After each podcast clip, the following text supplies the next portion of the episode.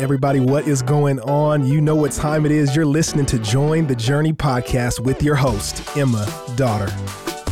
Thanks for joining. Today, I'm joined by a new friend, Mary Sivils. Hey guys, what's up?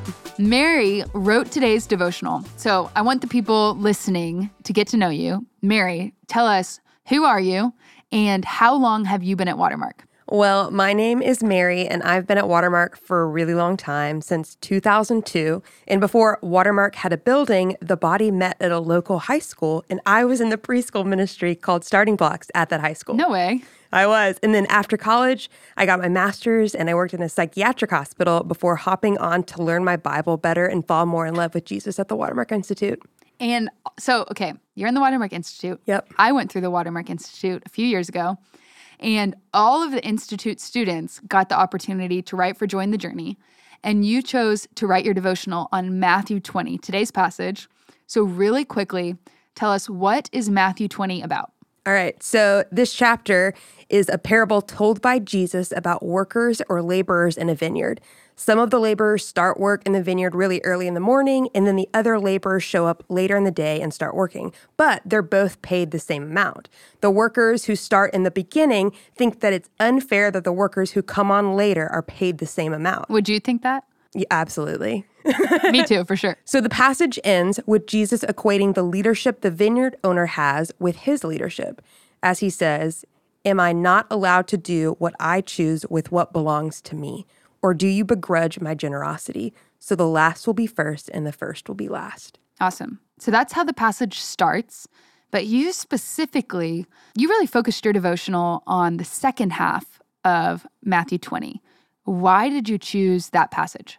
Well, Matthew 20 is where I retreat when I find myself believing that I'm not who God says I am, when I don't have a biblical view of myself, when I'm not believing that I've been crowned confidently as a co heir with Christ, or when I'm believing that somehow I'm better or more saved than others. Matthew 20 is the great equalizer and infuses confident humility into my soul. I jumped at the opportunity. Yeah, you did. I sure, I really did, to take this verse and dissect it. When we think of eternity, I think it's really easy to slip into a viewpoint where we ignore scripture and start to set expectations on what we believe we have earned or are merited, when in reality, we've earned nothing. We just receive grace.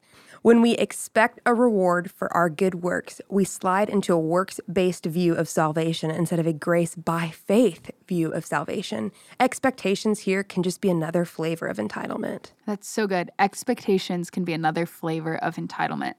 But before that, you said something else that was interesting. You said uh, that we expect a reward for our good works, and this kind of transforms into a viewpoint that we might not even realizing that we're living in. Yeah. That says, my salvation is based off of my works, which is not true. Nope. And in the Institute, I know you have to memorize a lot of verses. I sure do. Okay. And I know you've got two locked down under the title Salvation Not by Works. Yeah. And so I'm quizzing you live I'm ready. on this podcast. Let's hear it. All right. The first is Ephesians 2 8 through 9. For by grace you have been saved through faith, and this is not your own doing. It is the gift of God, not a result of works, so that no one may boast. And the second is Titus 3 5 which says, He saved us, not because of works done by us in righteousness, but according to His own mercy by the washing of regeneration and renewal of the Holy Spirit. So good. In the Institute, you learn scripture memory through what's called the topical memory system.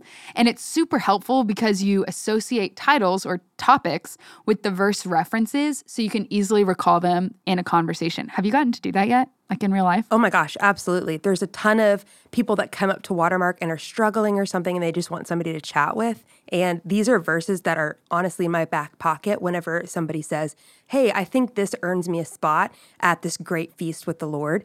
And it's not. Yeah. And it's it's cool because you don't have to be on a church staff to know scripture in that way. Mm-hmm. So if you're listening to this and you're like, man, I would really love to improve my knowledge of scripture or my scripture memory, I'd really suggest you look into that topical memory system because it's super helpful.